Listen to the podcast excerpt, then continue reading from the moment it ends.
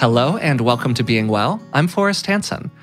Today, we're exploring one of the most important topics when it comes to our personal happiness, achievement, and general social functioning emotional intelligence. And we have the absolute pleasure of speaking with one of the most influential people in that very important field.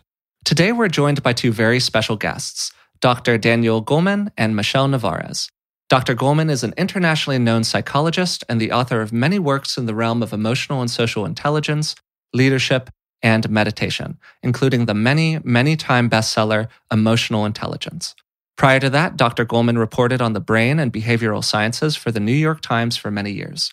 Michele Nevarez specializes in positive organizational development and executive coaching, and heads Dr. Goleman's emotional intelligence coaching and training programs. It's great to have you guys on the show today. How are you doing?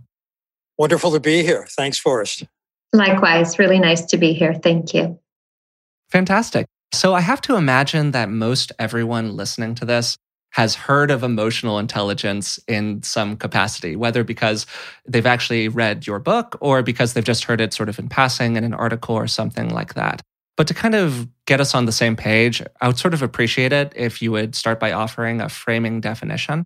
So, doctor, how would you kind of describe emotional intelligence and why is it so important that it's different from pure IQ? Sure.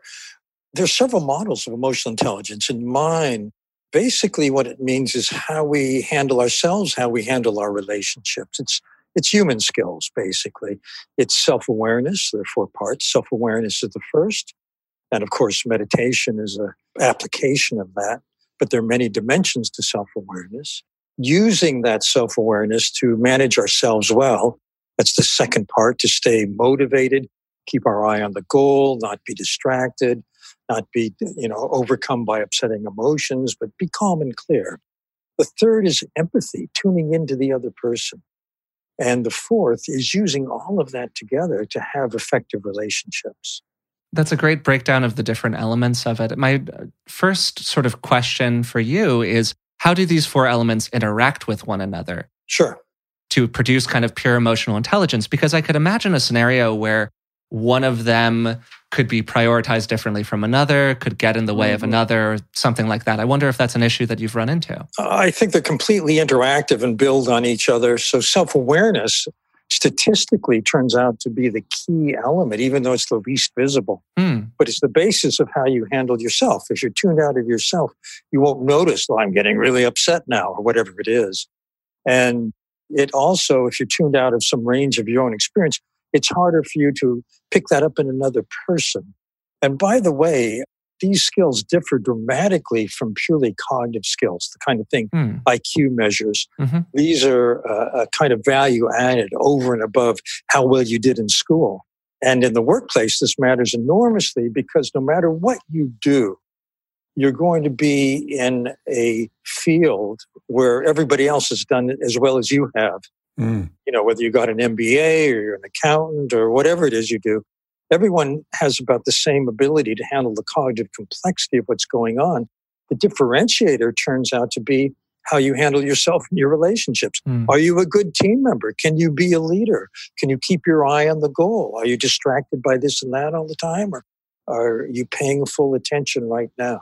That's interesting that, in a way, especially these days in a changing world, the competitive edge is the human edge. It's not just pure intellect, right? Because everybody's smart, sort of at your level. Yeah. But uh, to really be competitive, it's that combination of, as you well know, interpersonal intelligence and intrapersonal exactly. intelligence working together synergistically. Yeah, it's it's the differentiators, and, and I know this because I've studied uh, what are called competence models. These are analyses companies do of their own people to see who are our stars, what do the stars look like, what are the abilities they have, uh, uh, because they want to know what should we look for in people we hire and people we promote, people we develop.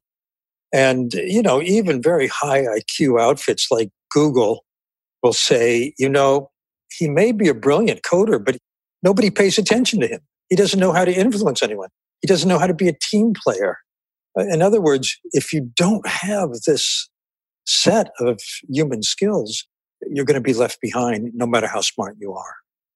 Yeah. So, Dan, one of the things I've found really most inspiring and moving about your work, which I encountered soon after it was published, initially, right around 25 years ago. Mm-hmm. And also, interestingly, because we have a shared interest in meditation, I looked up some of your very earliest papers mm-hmm. and found that you had done EEG studies on meditators in the mid 70s, which I found incredibly impressive. And I've also recently read Altered Traits, which walks through some of your background. And that's a book I really encourage people to get and to read. It's, it's both very personally useful as well as extremely interesting as kind of a history from someone who was there when most of it happened, you know, yeah. in the last 30 right. or 40 years uh-huh. uh, in consciousness and self help and psychology, including the best research in that area. So that's a long way of getting at I'm curious, what would you say are the key things that people can do on their own to develop EQ in general? The book Altered Traits, which is really the science of meditation, it explains how I tried to do research on this when I was a graduate student at Harvard. Nobody cared. It was yeah. way too soon. It was impressive to read yeah, the background. It was like, oh, this guy, it's like a career ending move. He'll never go anywhere. yeah. And uh, today, of course, like a thousand studies a year on mindfulness. Mm-hmm. Yeah, so, that's right. So it's really a different age that we live in vis-a-vis meditation. But I think I'd like to pass this question over to Michele. Great. Because it's really a question about how do you apply this? How do you grow it? Perfect. So part of what Dan and I have been doing the last few years is is answering this question in real terms in terms of how to help people not just understand what is emotional intelligence intellectually but how to take it on board how to have it land relative to one's own personal life and professional life. And we've put together a model within our program that is learn apply and reflect. And so in a way that people can sort of digest something small about one of the foundational skills or how they work together, whether it's through a video or an article, and then they get an immediate application. So, for example, if they're learning about you know an amygdala hijack and how does that work at a brain level at least in terms of you know what they need to know then we'd ask them go notice go notice your triggers what are the people the situations that you find are jangling your amygdala, you know, and and causing you to to be off center. And asking them to observe that in their own lives, both at work and at home, and then finally to reflect on it. Um, and and we encourage this day in and day out. That's great. I mean, I think that that offers a great framework for learning in general and a really good structure inside of it. What really stands out to me about what you're saying here is you're highlighting the importance of kind of metacognition, right? You're yes. an awareness of the internal processes that are going on inside of the body. So that might be one key element of growing your sense of emotional intelligence is being able to become increasingly metacognitive.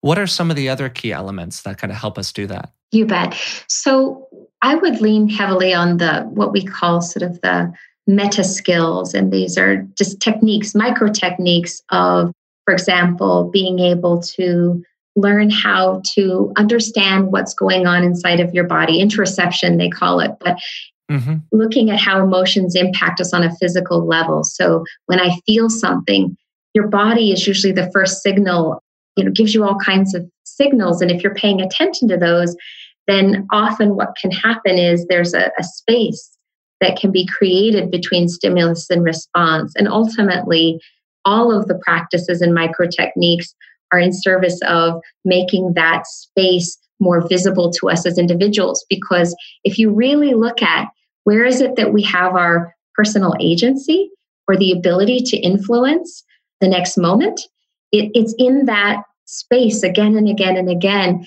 where we choose and we have that presence of mind. It's an opportunity, it's not a given. And that's why we have to practice it again and again.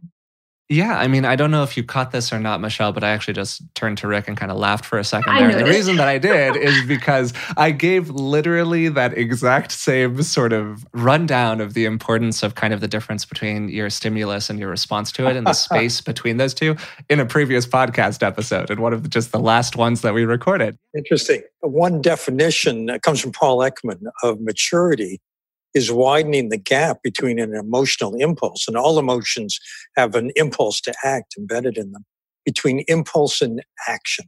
Yeah. A stimulus and response, you could say.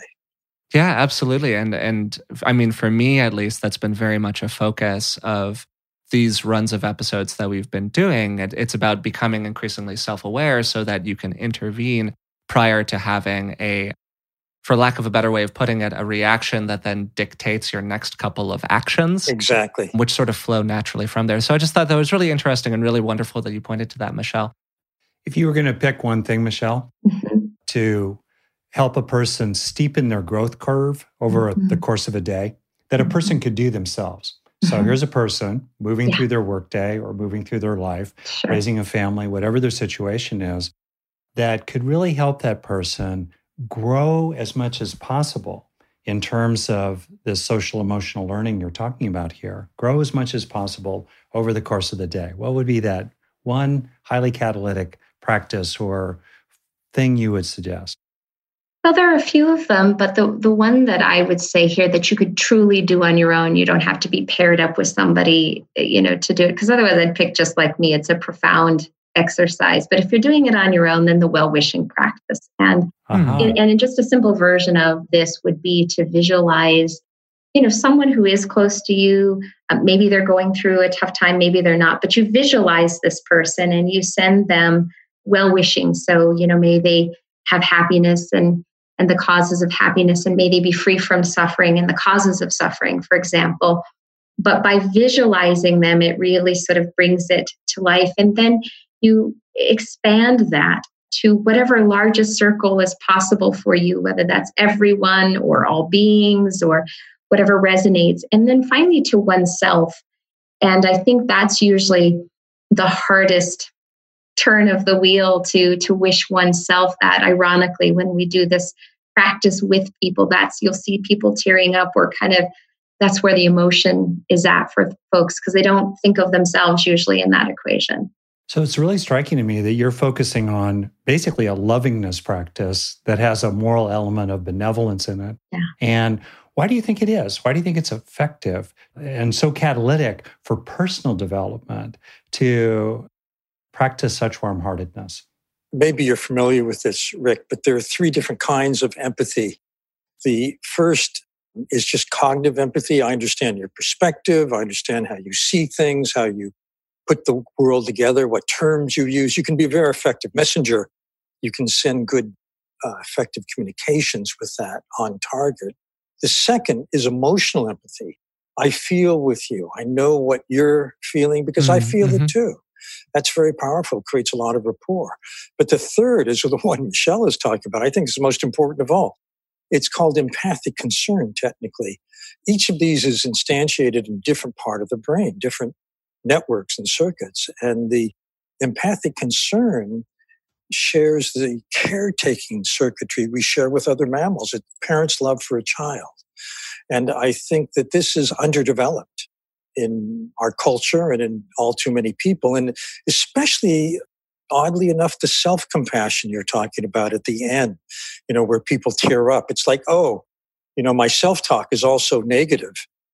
So actually, it's not just interpersonal, Rick. It, it actually comes back to you. And I would add, you know, another method people can use during the day, of course, is mindfulness. And you've written about that a lot. And Michele, you use it in the program too. But mindfulness simply means you're paying attention to what's going on in you and around you and with the people you're interacting with. You're fully present.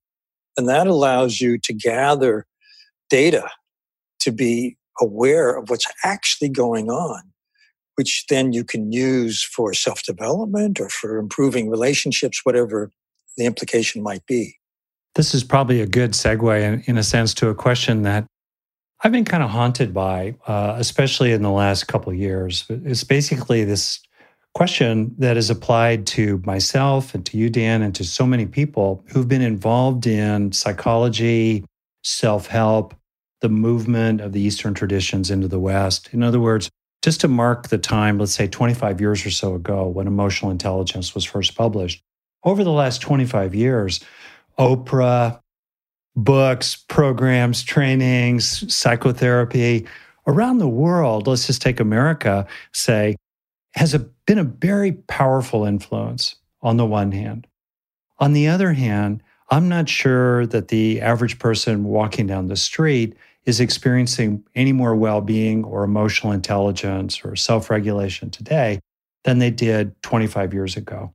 And I just wonder about those two side by side and what you think about it. Yeah. And I have friends who say it's not a critique because if it weren't for all of us, things would be so much worse than they already are. But anyway, but even more broadly, what do you think about it from a policy level as well? How can we help these virtuous practices that at this point have tremendous evidence supporting them broadly? How can we help them have even more impact in the next 25 years? Well, first of all, I don't see those two trends in opposition. Mm-hmm. I see them as yeah. directly related. Sure. I think that the increase in stress and anxiety and angst and worry that's going on in the world, rightfully mm-hmm. so, the world is actually heating up at a rate which is very scary if you think about it. There's lots of things, you know, us them hatreds are more visible than in my memory, and mm. so on. The world is a tougher and tougher place to be in, which I think leads more and more people to want to find some way to manage their own anxiety, to manage their own inner world, and actually to be uh, benevolent, not just to manage myself, but to do it for the greater good. However, that number of people, I think, is very small in proportion to the number of mm. people who are suffering. Mm. And I don't think that it's reached a critical, nearly anywhere near a critical mass that can turn it around for everybody. Actually, this is one reason I'm pretty passionate about getting programs in what's called social emotional learning into mm, schools. Mm-hmm. Yeah. Because I think it's a long game. I don't think we're going to fix it tomorrow. I don't think we'll fix it next year, but we may fix it next 10 to 20.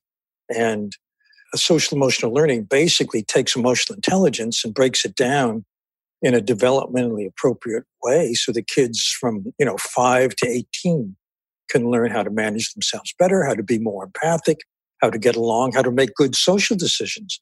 You know how do you say no to drugs and keep your friends? This is a very important question for a teenager. Sure yeah. And that's the kind of question that's not answered in the academic curriculum it's answered in sel that really dovetails with what I kind of saw when looking at your work, Doctor, which was this real passion for teaching both in a direct kind of scholastic environment, as you're describing here, getting these courses and lessons into a school context, right? But also just generally. And there are probably some people who are listening who are educators and work in teaching and learning. Mm-hmm. But there are many more people listening who are either parents or want sure. to become parents at some right. point. And right. being a parent, as I cannot speak from personal experience, but I'm inferring, is probably quite similar to being a teacher. So, to ask a question out of all of this soup here, what's something that parents or adults of any stripe can do to help their children or young people in general learn these emotional intelligence skills? First of all, every adult, every parent, and every adult who interacts with kids needs to realize you are a model. Absolutely, yeah. What you embody, kids pick up. You know, in a classroom, you know, the teacher may be dealing with one kid but 29 other kids are watching mm. and they're learning the same lesson. So think of yourself as a kind of a lab for how to be a human being, how to be a good human being. And then your interactions with kids will naturally reflect that. So, how to raise an emotionally intelligent child starts with being an emotionally intelligent parent. Mm. Uh, and Michele, you may have more to say on this. I'd love to hear. Yeah. So, one of the things that I've done with my kids is I talk with them a lot about the work I do. And I found that it makes for interesting experiments around actually putting some of this into practice in terms that they understand. Hmm. And so, just for fun, often I'll, you know, engage in some dialogue, usually around dinner after school, about, you know, their day, my day, and I've gotten into the habit of trying to tell stories in such a way that they can then take this sort of complex idea and apply it. And so let me give you an example. Yeah, please. And this is a common one, I think. I definitely did not make this up. But uh, this idea of, you know, the aspect of our, our emotions that when we get upset and something happens. So if I notice, for example, my son getting kind of upset, he's gotten hijacked somehow, we will talk about what's happening, you know, and mm, mm-hmm. asking him to sort of get in touch with what's happening emotionally in that interoception. How is it feeling? Like what, you know, kind of getting into the granular, where do you feel it? And how is this manifesting? I don't use the word manifesting, but we've talked about the wise owl and then the guard dog and mm. and this idea dan talks about this too I've tried it with my kids but this idea that there's an aspect when we get upset that the voice you know which voice are you going to listen to right the one that's sort of growly and barky and or can we appeal to sort of that wise side of ourselves you know, to help calm down and observe the situation a little differently. That's a lovely metaphor. That's great. Yeah. So I try really to take complex ideas and and sometimes I'll ask them, how would you like if I'm putting a presentation together, they'll often see that I'm doing it. I'm like, what are you doing? And then I'll get them, well, how would you explain it? You know, if you had to explain this to one of your peers, how might you put it? They come up with much mm. better stuff than I do. Much. yeah, I think that the the symbology that you're working with is a really great way to translate something to a younger person. That idea of where do you feel it in the body, or what does it look like, or how does it sound, mm-hmm. can be a really useful way to kind of characterize an emotion in a way that a mm-hmm. child or a young person can more easily kind of interact with. Because Emotions, of course, are these very abstract things, but they have these very concrete sensations inside of the body. So the more that we can get to the concrete from the abstract, I think the better that we can become in, in working with people who are a little bit on the younger side. So that sounds like great advice to me. The, the only other thing I would say, the other fun thing that that I do sometimes with my kids is we'll literally physically change spots and and mm, see mm-hmm. something from different angles and so sometimes i ask them to kind of embody the other side of something they're considering or a different point of view and we might even get up and switch places around the table and pretend like we're coming at it from somebody else's point of view in the family. And it's really kind of funny actually to see what they think about my own perspective or if i get to play the role of my son and i'm dylan. Okay dylan your mom. I'm you, and Sonia, you know, your dad or whatever. But this this idea that we could see things from different perspectives. And if we do that, what might we see that looks differently? Yeah, I think that's a really lovely practice. So, uh, Dan, when I reflected on having this conversation with you and Michele, looking back over the last 25 years, I think you're definitely in the top 10 people in America who's made a contribution to our well being. Mm. I hmm. mean, major contribution. Mm. So, first, I just want to express my gratitude there. And I, oh, that's very kind of you. Yeah, I mean it really quite factually and, and sincerely. So, as one of those people, a little thought experiment here. If you were to address the General Assembly of the United Nations, if you had a few minutes to really say, what you thought was really important for people to hear around the world, particularly at this moment in history, what would be in your heart to really say? Hmm. Michele and I are laughing because we're both speaking at the UN in two days. Oh, really? Oh, wow. yeah. Not the General Assembly, though. Not the General Assembly. what a wonderful coincidence. yeah, very interesting.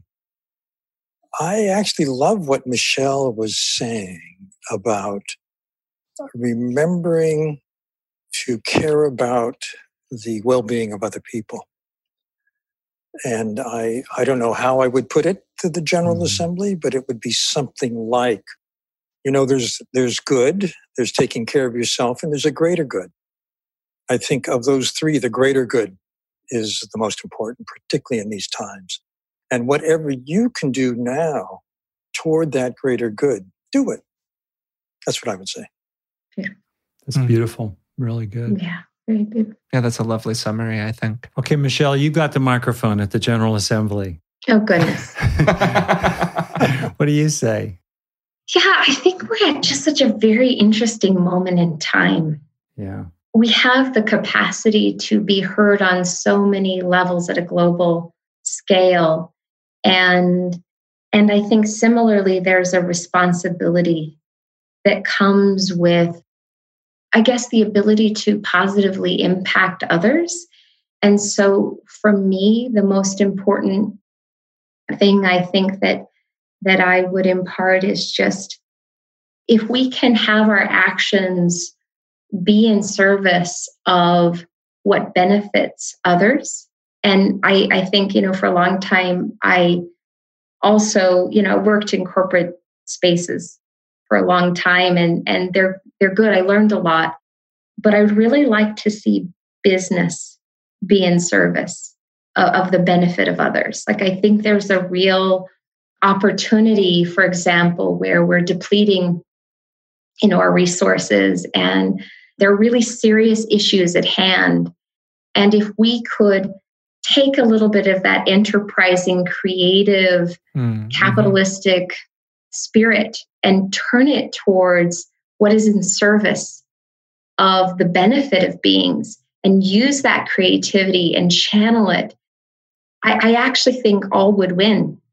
Mm-hmm. I think, mm-hmm. you know, the side effect would be profits but that didn't yeah. wouldn't need to be the focus the focus could be on fixing the things that will ensure we can be here for, for generations because i think what we're losing sight of is that we actually need certain things to support life like air to breathe and clean water to drink and we take these things for granted but you stop taking them for granted when you don't have them yeah absolutely i think that's a really lovely lesson for sure. Yeah. This is one of my passions really is what can we do to save the world from ourselves?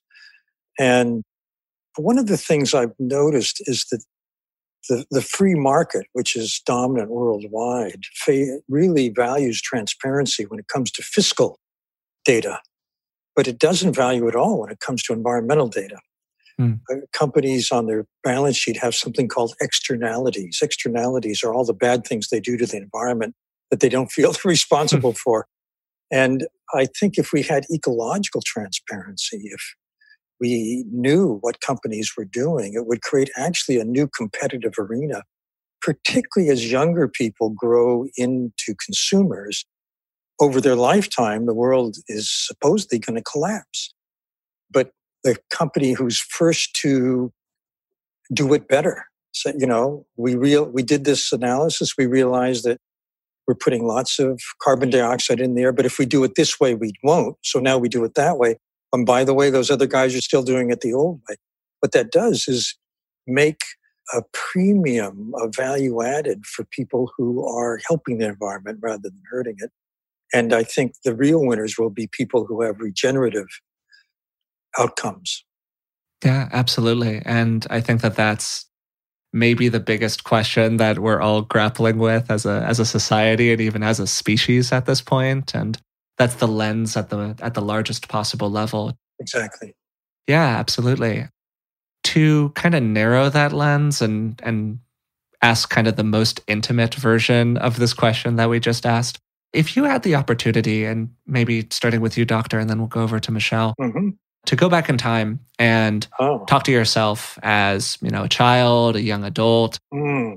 Whatever you were experiencing in that moment maybe even before you were doing those those studies on meditators mm-hmm. what would you want to say what would you want to communicate to that person i would say uh, you know why don't you go into engineering learn, learn to write some code why don't you yeah absolutely yeah no and and find a better way to do it mm. That's really interesting. So you mean specifically going into the industrial arena and figuring out a way to improve some of the problems that we're dealing with right now. Is that is that what you're implying? Yeah, exactly. Yeah, help solve the problem. That's really fascinating. I mean, I can write about it. That might mm. be hmm. motivational, but as Michele says, it's what you actually do yeah. that matters. That's really, really interesting, actually. Sorry to, I, I don't mean to prod you here, doctor, but I'm honestly sure. really curious about that answer. Yeah. So, what you're implying there is really that you think the most fundamental problems, I'm guessing, that we're addressing right now come in that arena. I, I'm not saying that the most fundamental problems are there. I'm saying some of the more interesting solutions might be. Gotcha. All right, awesome. I think the fundamental problems have to do with minds and hearts, mm. which is why I'm in psychology. Yeah, that makes really wonderful sense to me. So, Michele, to you. Oh, goodness. That's a particularly difficult question. And I think the reason it's difficult is because I might have been wiser when I was younger. Mm. I think I would tell myself, my younger self, I don't have to spend so much time in corporate America. I don't mm. have to um, get so much experience like that. It was helpful. It was helpful, but I think I thought in my head I needed more and more experience, and you know, like I just wasn't qualified enough. And yeah, I don't think that's true. And I, I meet, you know, sort of the younger generations that we're now hiring. I love them so much. Like I'm like, mm. you're going to save the world because you have a set of values and like a stick with itness and like a not compromising for any reason. It's really important. Yeah, I think that's really lovely and is actually a bit of a personal reflection for me at the moment. So thank you for speaking to some of the problems that I'm I'm attempting to manage inside of my own life with some of these questions. So that was really wonderful. We're wandering toward the end of our time here, and I want to really kind of fully give you guys an opportunity to speak about the work that you're doing these days. I know, Michele, that you're highly involved with these training programs and online resources that you're providing oriented around emotional intelligence. And I just wanted to give you an opportunity to speak to that for a minute. Well, it was a little over three years ago that Dan and his son Hanuman and I started talking and realizing that we were at this sort of nexus. And you know it was it's beautiful to look back on what brought us together to do this work. And i think it is a few things. I'd articulated as a few things. I'd love to hear dan's perspective. But it's this idea of democratizing ei mm. and making it available to to broader society and not just the upper echelons of leadership. And the second point is to take this beautiful work that Dan has done in his life and to bring it alive in a way where now it's not so much that people don't you know have never heard of emotional intelligence. They've usually heard about it but then they're so excited like how do i take this into my life? And so we thought there was just this wonderful opportunity to come together and create mechanisms for people to do that. And regardless of whether they were you know leaders in corporations. We're all leaders in in one or more aspects of our own lives. And so mm. being able to ground these concepts in a way that allow you to apply them. And so all of our programs that we've created from this online program I've mentioned to the coaching certification to the in-person trainings they're in service of that they're in service of doing more than just talking about a thing and understanding it intellectually. Great. That's great. Thank you.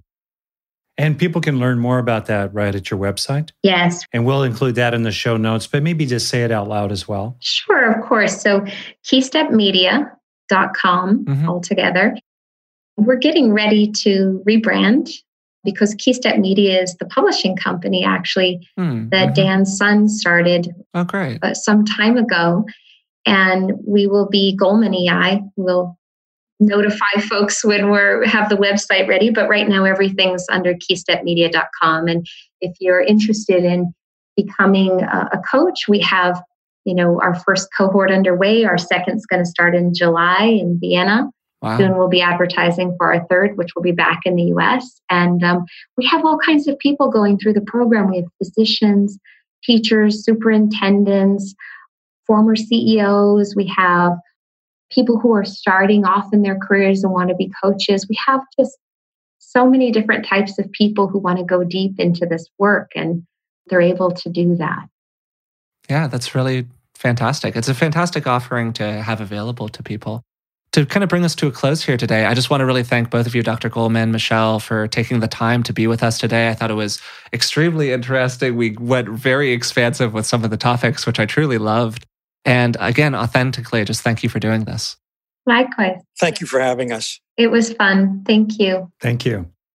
That's it for today's episode with Daniel Goleman and Michele Nevarez.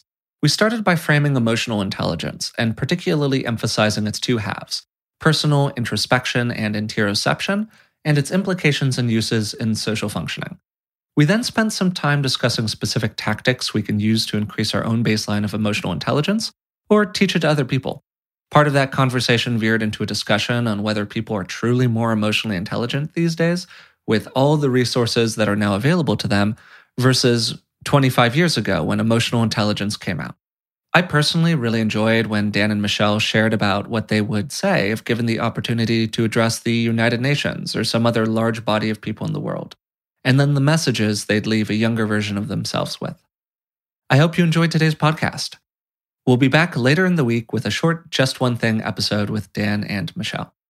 I'd also like to remind you about Rick's monthly meditation program. It's still accepting registrations and is a wonderful resource for anyone who's interested in carving out some consistent time each month for focused meditation. I'll leave a link to that in the description of today's podcast, and there's also a discount code available, which you'll find there. Until next time, thanks for listening.